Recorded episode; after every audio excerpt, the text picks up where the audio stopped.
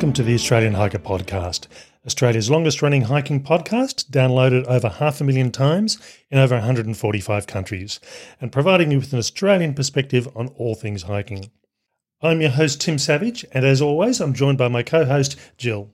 Hello, everyone, and the 2020 is just racing away now, isn't it? It is. In today's episode, episode 177, we interview Brendan Rates from Operation Flinders in South Australia. Operation Flinders is an Australian organisation that exists to provide young men and women who have been identified at being at risk with demanding outdoor challenges and support. The aim of Operation Flinders is to help participants develop their personal attitudes, self esteem, motivation, teamwork, and responsibility so that they may grow as valued members of the community. In today's episode, we talk to Brendan Rates about Operation Flinders uh, and the programs that they run. Now, before we get into today's episode, if you'd like to help support Australian Hiker and this podcast, there are a couple of ways that you can help us out. Firstly, subscribe on your podcast host of choice so it's available as soon as it's published. And if you have the opportunity, leave us a five star review. Another way to support us, if you like what we do, is go to the Australian Hiker website at www.australianhiker.com.au and click on the Support Us page and buy us a coffee. You can do a one off donation or become a monthly supporter. All donations are greatly appreciated and help us to continue producing the podcast and blog. Now let's get on to today's episode.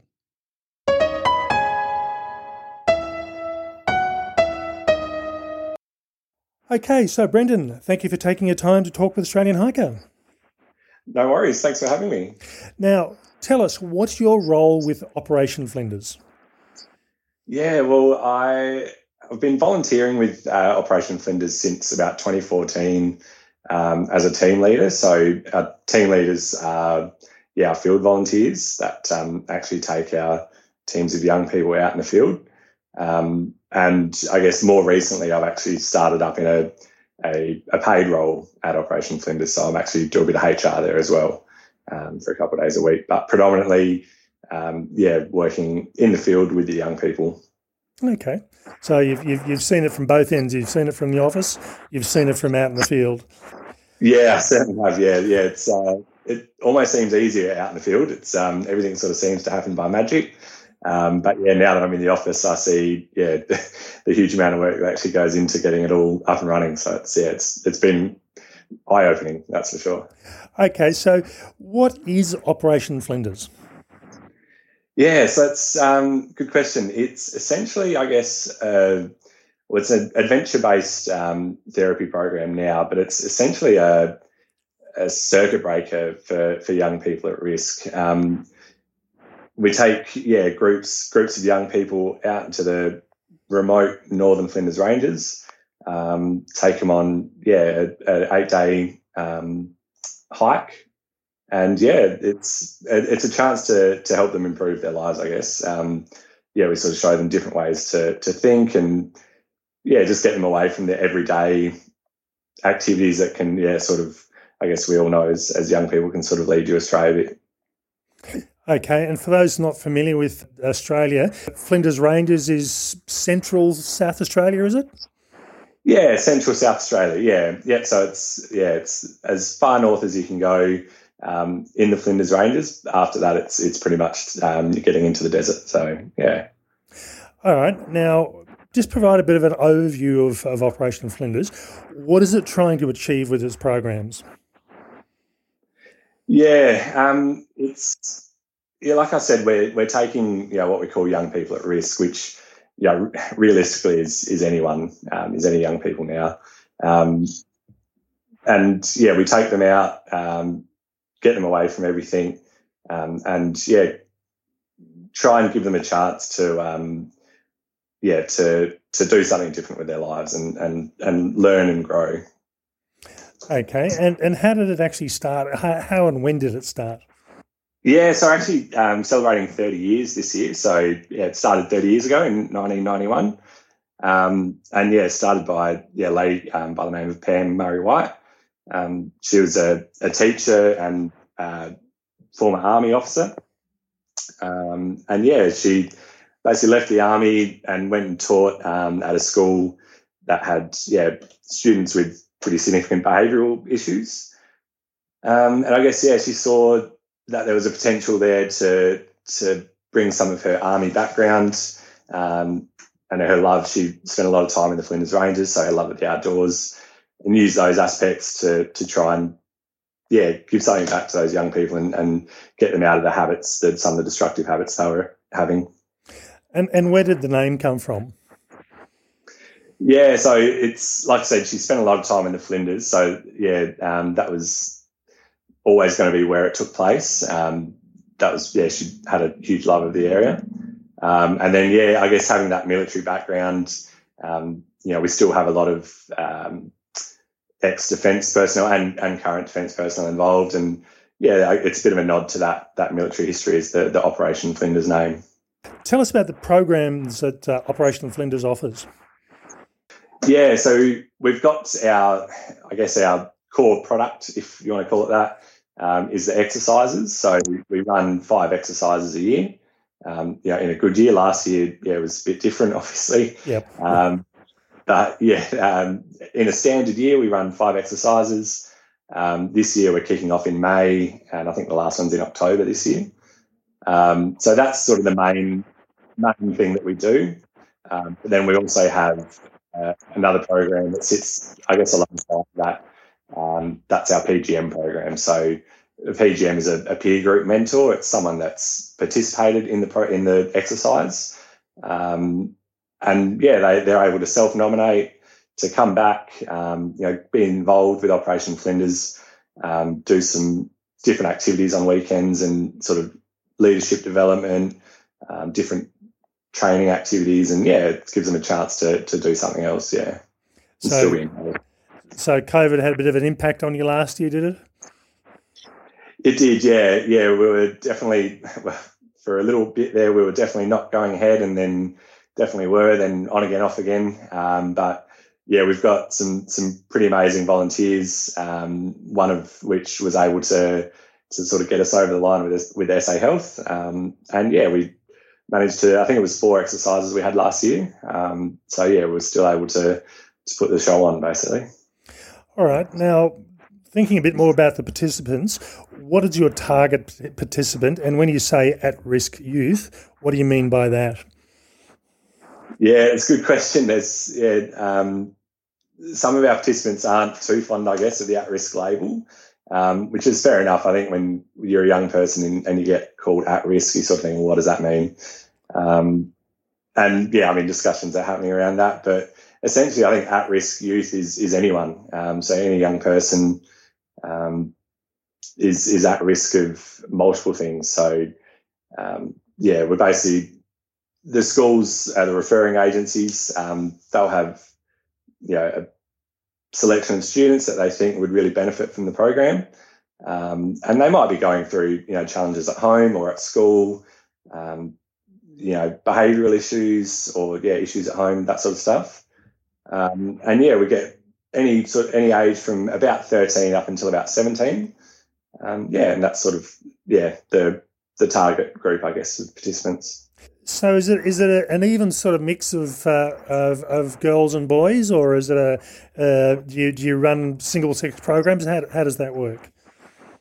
Yeah, it's it's a pretty even mix. Um, schools or the, the agencies will sort of tend to choose whether they send an all boys group or an all girls group. Um, we do get mixed teams, so we'll take groups of, of boys and girls together. It's it's not an issue.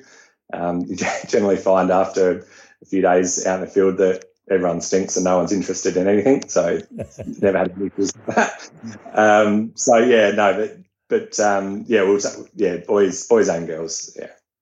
Okay, and and how many how many participants do you normally take on uh, each program?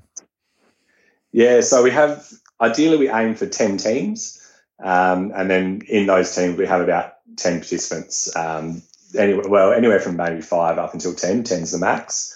Um, so generally, at any one time, we'll have 100 young people um, out in the field. Um, yeah. That's uh, that sounds like a lot. So is it just from South Australia, or do you get people from all over the country? Uh, it's it's predominantly South Australian. We do get a couple of teams a year from Northern Territory, Um, and then, yeah, we get some groups from Victoria as well. Um, I'm not sure if they're every year or not, but yeah, for the most part, it's it's South Australian. Yeah. Okay. And and what are you trying to achieve with each participant by the end of the program? Yeah, that's that's a good question. Um, I guess it, it's different for for every participant. They're all coming from a different place. Um, yeah, they've all got. We try to get them to set their own goals, um, and then help them, you know, make some progress towards those goals. Um, so it could be anything from you know setting a goal of going to school more often, or you know cooking a meal at home, or anything like that. Um, and we just try to give them the, I guess, the psychological tools to be able to achieve those goals. So we give them the you know the resilience um, and the and the strength to be able to, to move towards those goals that they've set. Uh, do you expect the participants to come with any equipment at all, or do you pretty much provide everything? Yeah, we pretty much provide everything. Some some participants will, will bring some stuff. Yeah, they might um, do a bit of camping or bushwalking, so they'll bring a bit of stuff with them. Um, but for the most part, it's yeah, we provide everything. Um, they'll come with boots. Obviously, they want to have their boots pretty well worn in before they get there. Um, but yeah, packs and, and water bottles, all that, and sleeping bags, all that sort of stuff. We we give them um, basically yeah when they get off the bus and get ready to go. So yeah. So does that does that mean you, uh, as part of the setup, you send them a list and say this is what we uh, what you need to have, and we can provide everything, but you need this, or um, how does that yeah. work? Yeah, exactly. Yeah, so we'll send them a list of sort of suggested items. Um, you know, obviously, if it's in winter, we'll give them a list of all the, the cold weather gear they might need. Um, but yeah, we'll there's generally a lot of interaction between the the volunteers, so the team leader and the assistant team leader, um, and the two support staff. So they're generally, you know, if we're talking about a school that's coming, it's generally a couple of teachers from the school. Um, so there'll be interaction between those two to sort of say, let the, let the participants know this is probably what they need to bring. Try not to bring this stuff, you know, phones and all that sort of gear. Um, we try to discourage. Um, so yeah, that's generally the way we go about making sure they've got everything they need. The, the teachers or the schools nominate a, a, a batch of people or, or, or, or students to come along. Do you what sort of expectation is there around on people's fitness level? You know, do they do you say to them, look, you know, start going and doing some walking practice, or can they just pick up and come out and they'll cope with whatever you throw at them? Yeah, um, it obviously in an ideal world, um, we we'd get them out there early, um, you know, getting ready for the walk, um, but they've generally got you know pretty busy lives, you know, doing whatever teenagers do nowadays. Um, so uh, often, yeah, we'll, we'll, get kids that have different levels of fitness, um, but anyone can do it. We, we, I've never had anyone that sort of couldn't get around and, and finish the walk. They'll, you'll often get them say that there's no way they're going to be able to finish and take me home and all that sort of stuff. Um, but and that's that's part of the process is is getting to that getting them to that point where they think, oh, I can't do this. Um, and then showing that yeah you can actually push through and, and finish it off so yeah as part of the learning process i guess and I, and I believe in um, talking to some friends of mine that are involved in Operational Flinders, you get people bringing some some weird and wonderful stuff with them that they can expect to be able to use when they go camping. Oh yeah, yeah, yeah. They think there's um, powerpoints in the trees and that sort of stuff. They try and bring all sorts of stuff. Um, yeah, whether it's gaming devices or yeah, hair dryers, straighteners, all that sort of stuff. Um, yeah, I've seen full makeup kits, and yeah, so I think like yeah, it's probably what you need at home, sure, but um, yeah, like I said earlier, you know, after a few days, you're all pretty stinky and covered in dust, so don't need any of that stuff at all. Uh, and you know, in, and in relation to that, so I'm, I'm guessing they probably, like most adults these days, they probably all bring their phones. Uh, is there a phone etiquette or a phone protocol on these trips at all? Uh, yes and no. I think it's with Op Flinders. There's a, a there's a bit of a um, every team leader sort of sets their own rules to a certain extent. Obviously, there's there's mandatory rules um, when you're working with young people, but um, things like phones, I I personally am, am pretty relaxed. Um, I generally find if they've got their phone and they use it, it'll be the battery will be flat by the second day, so it's not a big deal. Yeah. Um, and other team leaders, they'll yeah set a pretty firm rule at the start that phones aren't to come out, and it's yeah it's really up to the, the team leader to make that decision. Um, we, I, I, personally, I prefer they didn't bring it, but it's sort of you're setting yourself off with a, a, bit of a challenge to convince them to leave their phone on the bus or whatever. So yeah, and, and is there good phone signal out where you go, or is it one of those areas where there's lots of dead spots? Oh, there's, there's nothing. There's absolutely zero reception. Okay. Um, so yeah, they, they, and that's what they soon realise. They bring their phone and they realise, oh, hang on, I can't do my Snapchat or TikTok videos or whatever out here anyway. So um, yeah, after a while, it ends up in the bottom of the bag and we don't see it again. So. All right. So take us through a typical day from start to finish. Sure. Um, so early starts. So again, team leaders will set their own start times, anywhere from you know four thirty to seven maybe. Um, so we'll get them up. Again, every team does it differently. Um, I've in the past I've taken a speaker out and used my phone. You know, setting a bad example, I guess, but um, take my phone out and I'll play um, Always Look on the Bright Side of Life, Monty Python, play that in the morning to wake them up. Um, and yeah, by the end of the trip, they're sort of singing the words and everything, which is yeah pretty fun to see. Um, but yeah, and yeah, so other team leaders, will, yeah, pay, play instruments or sing songs, all sorts of stuff. Um, so yeah, we get them up. They pack up all their gear um, and generally get everything packed up they get better as the week goes along, um, but yeah, it can take them anywhere up to you know, half an hour to an hour sometimes. Um, yeah, so the pack up's all done. They will then come over to the fire. Um, I normally, personally, I'll set the fire up and get that going so I can at least have a coffee. Um, I need that to get the day started. Um, yeah, and then go through all the breakfast routine, get everything started, and then we'll brief them sort of on what the day uh, will look like talk about where we're going, what the terrain will be like, do a bit of a mud map on the ground to sort of talk them through so they have a bit of an idea.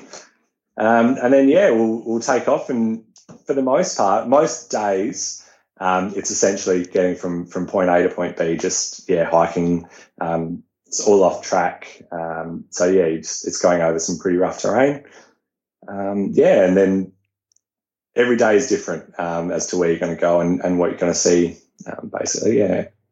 All right, and what, what's what's the what's the go with meals? Is there a uh, um, are, are, the participants responsible for assisting with everything, including cooking, or have you got a, a camp cook which happens to be you? How, how does how does that work?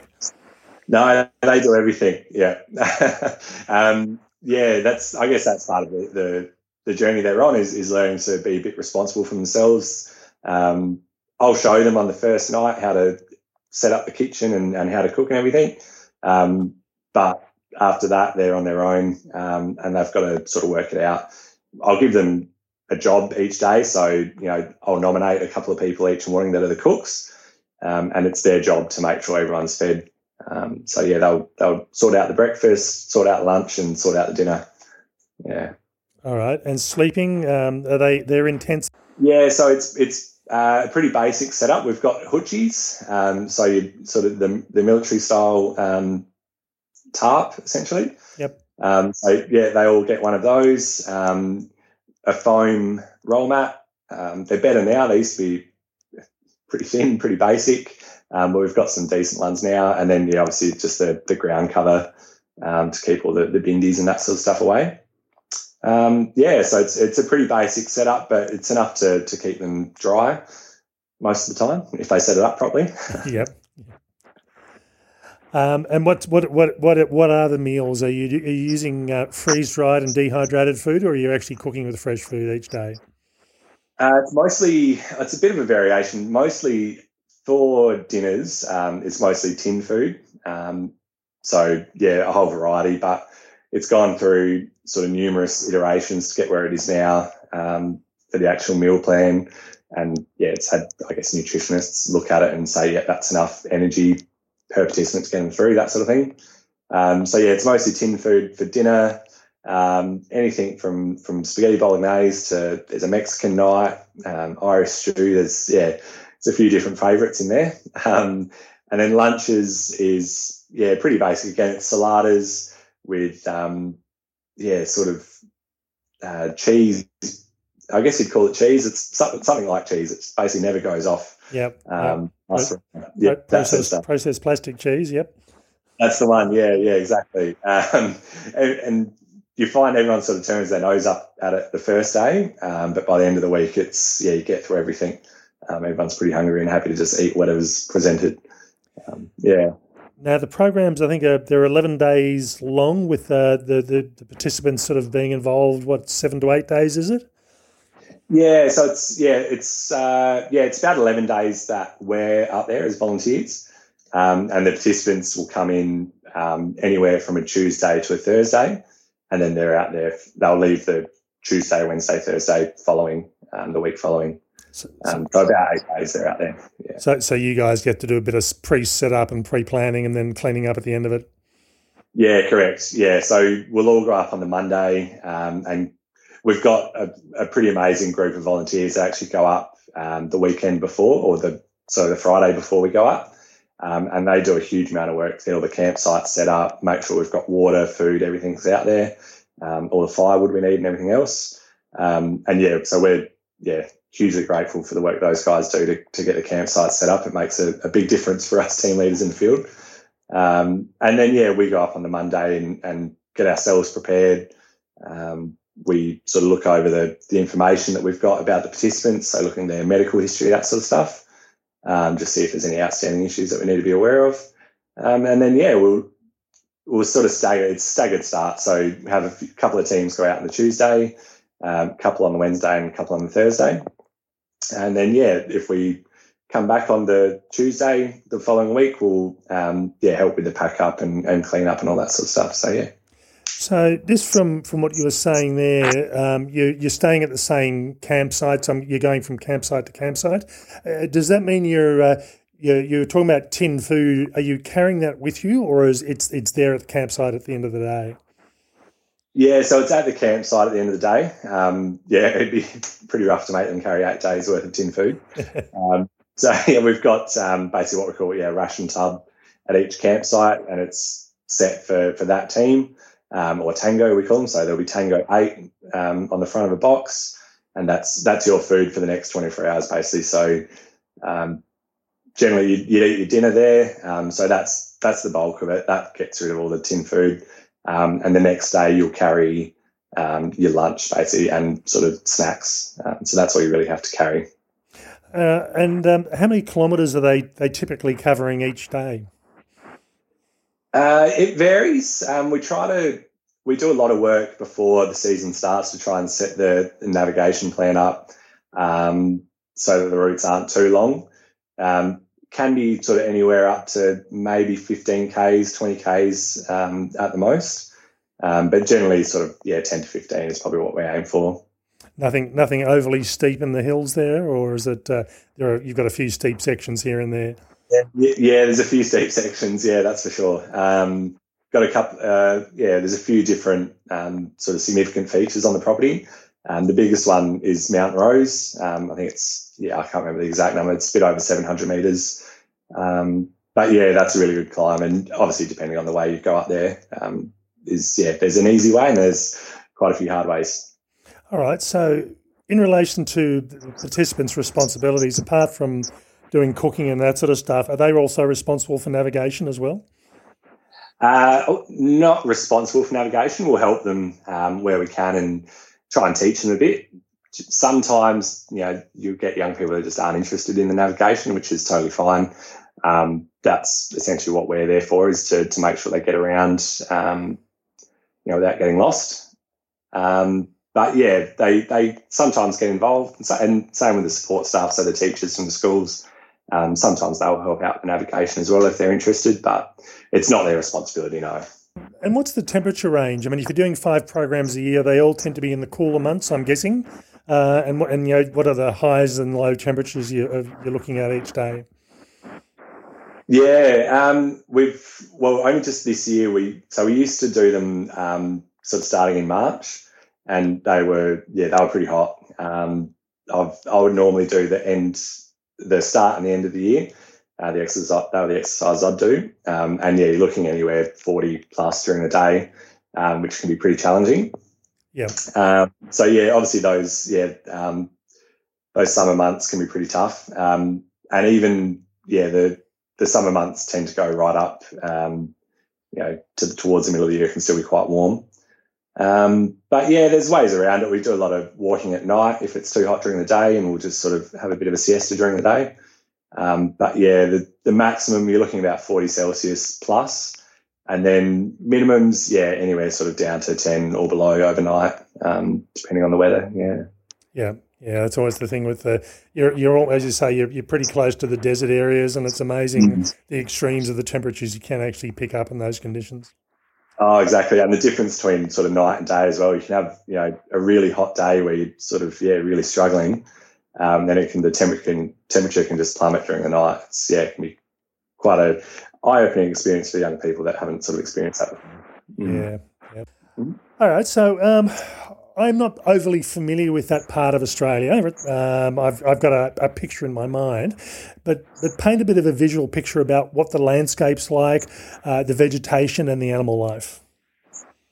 Yeah, um, so it's it's rocky. It's really rocky. Um, it's really terrain wise, it's not overly mountainous. I guess there are sort of range. The range that runs through that area is, is obviously pretty steep um, and there are parts of that on the property. We've got it's a fairly big property, so we've got that sort of the mountainous range area. We've got some pretty large creeks that run through the property as well, um, and then everything in between. So you, you, can have days where you're walking just on flat ground um, without any trees or anything around you. Then you'll have other days where you're sort of meandering down creek lines, um, you know, under red gums and that sort of stuff. Um, so yeah, they're pretty. It's pretty pretty nice to be able to experience all the different um, environments out there. Um, but yeah, vegetation wise, it, it's it really uh, there's a whole variety. Um, so like I said, you've got all the red gums through the creeks. There's um, stands of mallee out there as well. Um, but yeah, it's it, and then parts of it are pretty sparse as well. very dry, or it has been very dry for the last few years. I think they've had a fair bit of rain over the last few weeks, which is pretty nice to hear. Desperately needs it. Yep. Um, yeah, yeah. So animal life wise, there's there's a good range actually. You'll see emus, kangaroos, um, and yeah, obviously a whole host of lizards. Um, and yeah, if you're you're lucky or unlucky enough, you'll see a few snakes as well. Yep. What's what's the common snake in that area?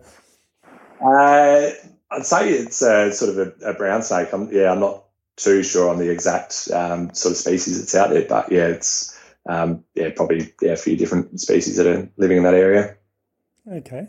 Yeah, no, I, I, must admit I've got a bit of a vested interest in that. I'm um, at some stage over the next sort of twelve to eighteen months. I'm looking at doing the Heysen Trail, uh, which uh, is sort of I may not go through exactly the same area, but it's it's it's close by at least anyway.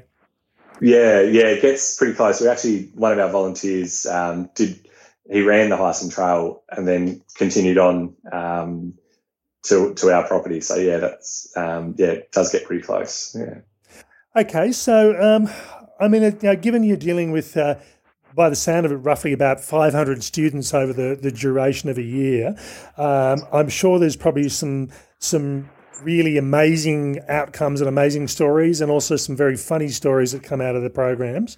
So, what's perhaps one of each that you can mention to us? Yeah, um, I always think for me, I mean, I've had so many, like every team is, is pretty special and um, has a lot of special moments in it. I'll always remember um, one participant I worked with, um, mostly because of the fact that just the training that I'd had really clicked in. Um, so we're basically, so I'll go back to the training. We, we do a little bit of field training um, with a, a, couple of really experienced team leaders, and they sort of role play and, and talk about ways that you can work through different situations. Um, and one sort of situation they threw up was someone just sitting down, throwing rocks, and not talking to you. Um, which, as a you know, I didn't have any experience working with young people or social work or anything like that, so I had no idea how to handle it. Um, but yeah, came across the exact situation um, later on in one of my walks. Yeah, I had a young young girl that um, I'd asked her to, I think it was just basically setting up her, her hoochie. I asked her to set up the hoochie. Um, and yeah, she stormed off, was, yeah, really upset and was, oh, okay, what's going on here? Um, and yeah, went off and, and sat down and was just throwing rocks. Um, so yeah, the training kicked in. I went over and then, yeah, basically what I got told was to just sit down next to them um, and just throw rocks with them, ask what they're aiming at, that sort of thing. Um, and just sort of, I guess, yeah, make it a really non-threatening situation. And it was amazing. She just opened right up, um, told me, yeah, everything that was going on, what her concerns were, um, insecurities, that sort of stuff. Um, and yeah, it was really, yeah, pretty special moment for me. It really, yeah, um, I guess proved to me why I was doing what I was doing, why I was giving up my time to be out there. Yeah. What about what about a, a funny story?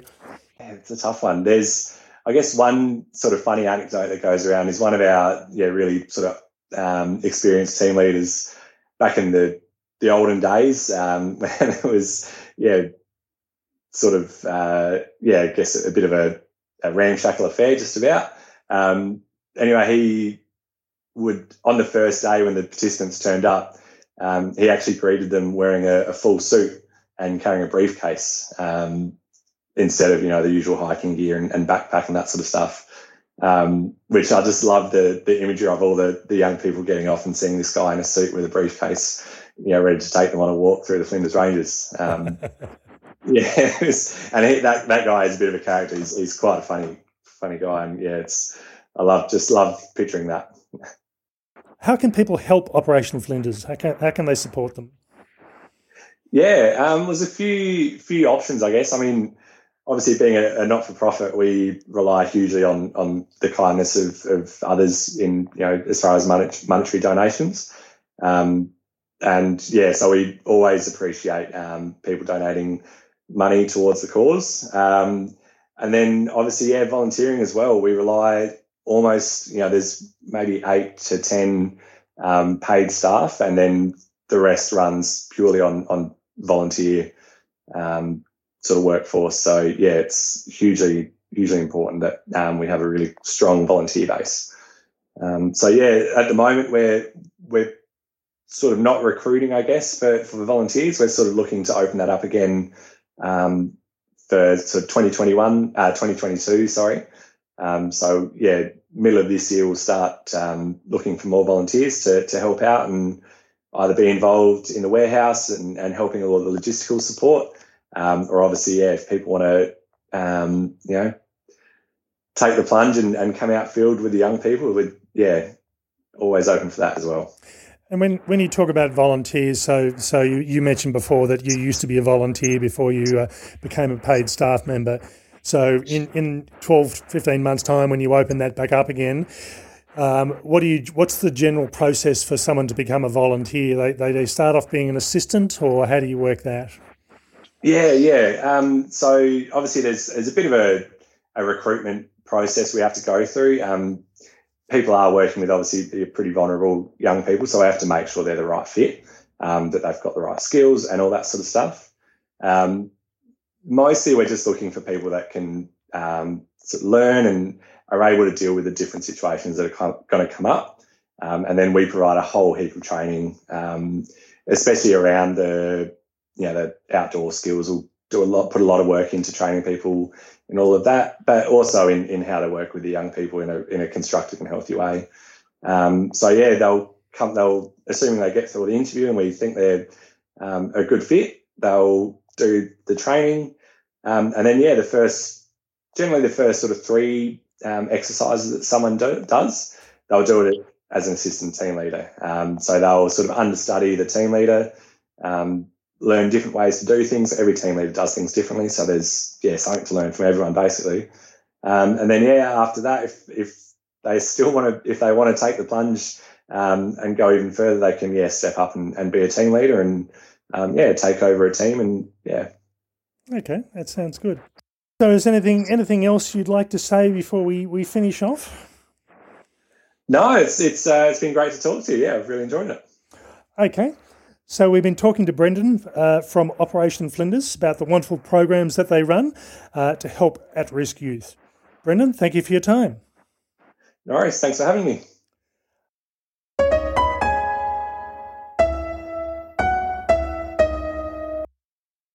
Operation Flinders is one of those unique organisations that takes the activity of hiking uh, and helps give back to the community, particularly in relation to youth at risk. Uh, and certainly, Brendan went through and gave you a good overview of the organisation itself and the services they have on offer. I must admit, I I was aware of Operation Flinders, and I have been. Uh, uh, have talked to people in the past about this uh, as a small component of our Women in Hiking podcast. I really thought that it'd be worthwhile having this chat to Brendan uh, as someone who works for Operation Flinders to get a bit more detail. Yeah, we have um, a couple of friends, um, Amanda and Paul. Shout out to both of you who have been long time uh, supporters and volunteers uh, with Operation Flinders. So we d- we did have a little bit of a sense of uh, what it was about, and you, you know when I was listening to Brendan, um, you you really are in awe of people who uh, volunteer their time uh, to show um, others, in this case, young people, um, a, a, different understanding of themselves, a different way of um, operating, a different way of engaging with others. So, you know, really is quite inspiring, and you know, you you, you got to admire uh, people like Brendan, Paul, and Amanda who do this. Yeah, I, I, I must admit, I um, um, this is not an area that I'm overly familiar with from a hiking perspective. I hope to change that in the next year or so. Uh, but it's I do love the desert environment. Um, and certainly, we covered with Brendan a number of things, including the the landscape of the Flinders Ranges in South Australia, uh, and that's one of the the the iconic areas from an Australian hiking perspective. Uh, being part of the Heysen Trail, which is one of Australia's long distance hiking trails. Um, I do love the desert environments, uh, and as Brendan was saying through here, the temperatures can get quite hot. They can approach 40 degrees during the hottest time of the year. Uh, quite hot is a bit of an understatement, yeah, I reckon. Um, but you know, certainly you're starting to look around about the July period, and it's it's, it's much cooler, uh, and the nighttime temperatures are sort of around about that three degree mark. So you know you you need to be you need to be kitted out, I suppose, for the hot temperatures as well as the cool temperatures. Yeah, I, I just think you know, 1991, a, a, a woman um, de- deciding that there's an opportunity here to um, support others, and you know, 30 years later, here we are, and um, still going strong, and um, the impact that they must have had on countless of um, young people's lives is just amazing. Yeah, uh, and I, I, I thought I, sort of had to do a bit of a double take when we are talking about food, and Brendan was talking about canned food performs uh, or provides a lot of the sustenance for the people, and I'm thinking, oh, that's a, that's going to be a hard and heavy pack, uh, but, but but as he mentioned, you know, that the uh, the food is there at the end of the day. Um, you've got uh, central coordinators who go through and top up the camps, so they're not having to carry tins of of uh, oh, seven or eight days worth of tinned food with them from camp to camp. Yeah, but I mean, I guess you know if you've got some young people who've never been out bush before, um, they they're carrying their clothing, they're carrying their water for the day, they're carrying their lunch and, and snacks for the day. And their, in, and their phones. And their phones. Yeah. And uh, in 40 degree heat, um, that, you know, that's, that's a pretty heavy going. Just on the phones, I just, I thought his response to it was just perfect. I thought, don't battle that one because it's not going to work anyway. I just thought that was great. yeah, and after two days, the batteries are all flat. So, well, if you could get a signal, which you can't, the battery will be flat. Yeah. Um, it was interesting to hear about you know the the the, the daily routine, uh, getting people to be responsible for for meals, um, and I think in a lot of cases, I mean, this is you know Operation Flinders deals with at risk youth, but uh, when you think about um, teenagers in general, um, if you haven't come from a hiking family. Uh, and this is all new to you. It's a, it's a bit of a culture shock. So it's a, it's a good easing in, I suppose, uh, of people into an outdoor environment and to give them skills that they may not develop uh, as a normal, part of their day to day life. Yeah, and you and you know, in a way, you're probably throwing them in the deep end. I mean, most of us um, develop our hiking exposure, our hiking skill over a reasonably longer period of time. Um, if you know you you're turning up for Operation Flinders with your hairdryer. wondering if you can plug it into a tree. I did like that bit too. Um, you, you, know, this is a big difference and a big change uh, in their normal day to day life. Yeah, yeah. Now, the other thing that Brendan mentioned was that um, you know they do rely a lot on volunteers, uh, and while he mentioned that the the volunteer situation is fine at the moment, you know they they will at some point put out a call for volunteers again. Uh, and certainly, this is where our, our friends Paul and Amanda uh, do help out in that sort of capacity. So, you know, being a team leader uh, or being an assistant team leader, where you go along and learn the ropes over uh, three uh, three trips, and, and, then eventually, if, if that that's what you want, is to take over and run the uh, the actual trips themselves. Um, and I think there's a lot of people that that have the time and the ability to help out with this, providing you can get on with with kids.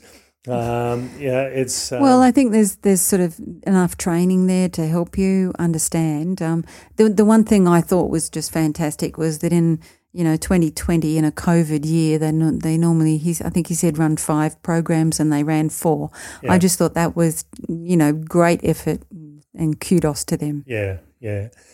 Uh, so you know, if you if you think this is you know you have the time and this might be something that you're interested in, uh, even though they're not necessarily taking people right now, mm. uh, it'd be worthwhile just making contact and and and, and put, having your name put down even for, for next year or the year after if that's what you're interested in. The other thing that Brendan mentioned as well is they, you know, this is not a, an organisation that's a profit making organisation. The the funding goes back into running this this series of programs. So again, I'm sure any donations would be greatly appreciated. Um, and they do actually run um, events to to fundraise. Um, but you know, if you if you don't necessarily want to be in those and just feel like I'm, I'm making a donation, I'm sure they'd greatly appreciate it. Okay, we hope you've found this interesting. And as we said, if you've got the time or, and feel like participating or potentially participating, uh, drop them a line. Uh, if you go to the show notes, we'll have all the contact details for Operation Flinders, including their website, uh, so you can find out a bit more information uh, and see what you can do to help out. Okay, that's all for me. Bye for now. And bye from me.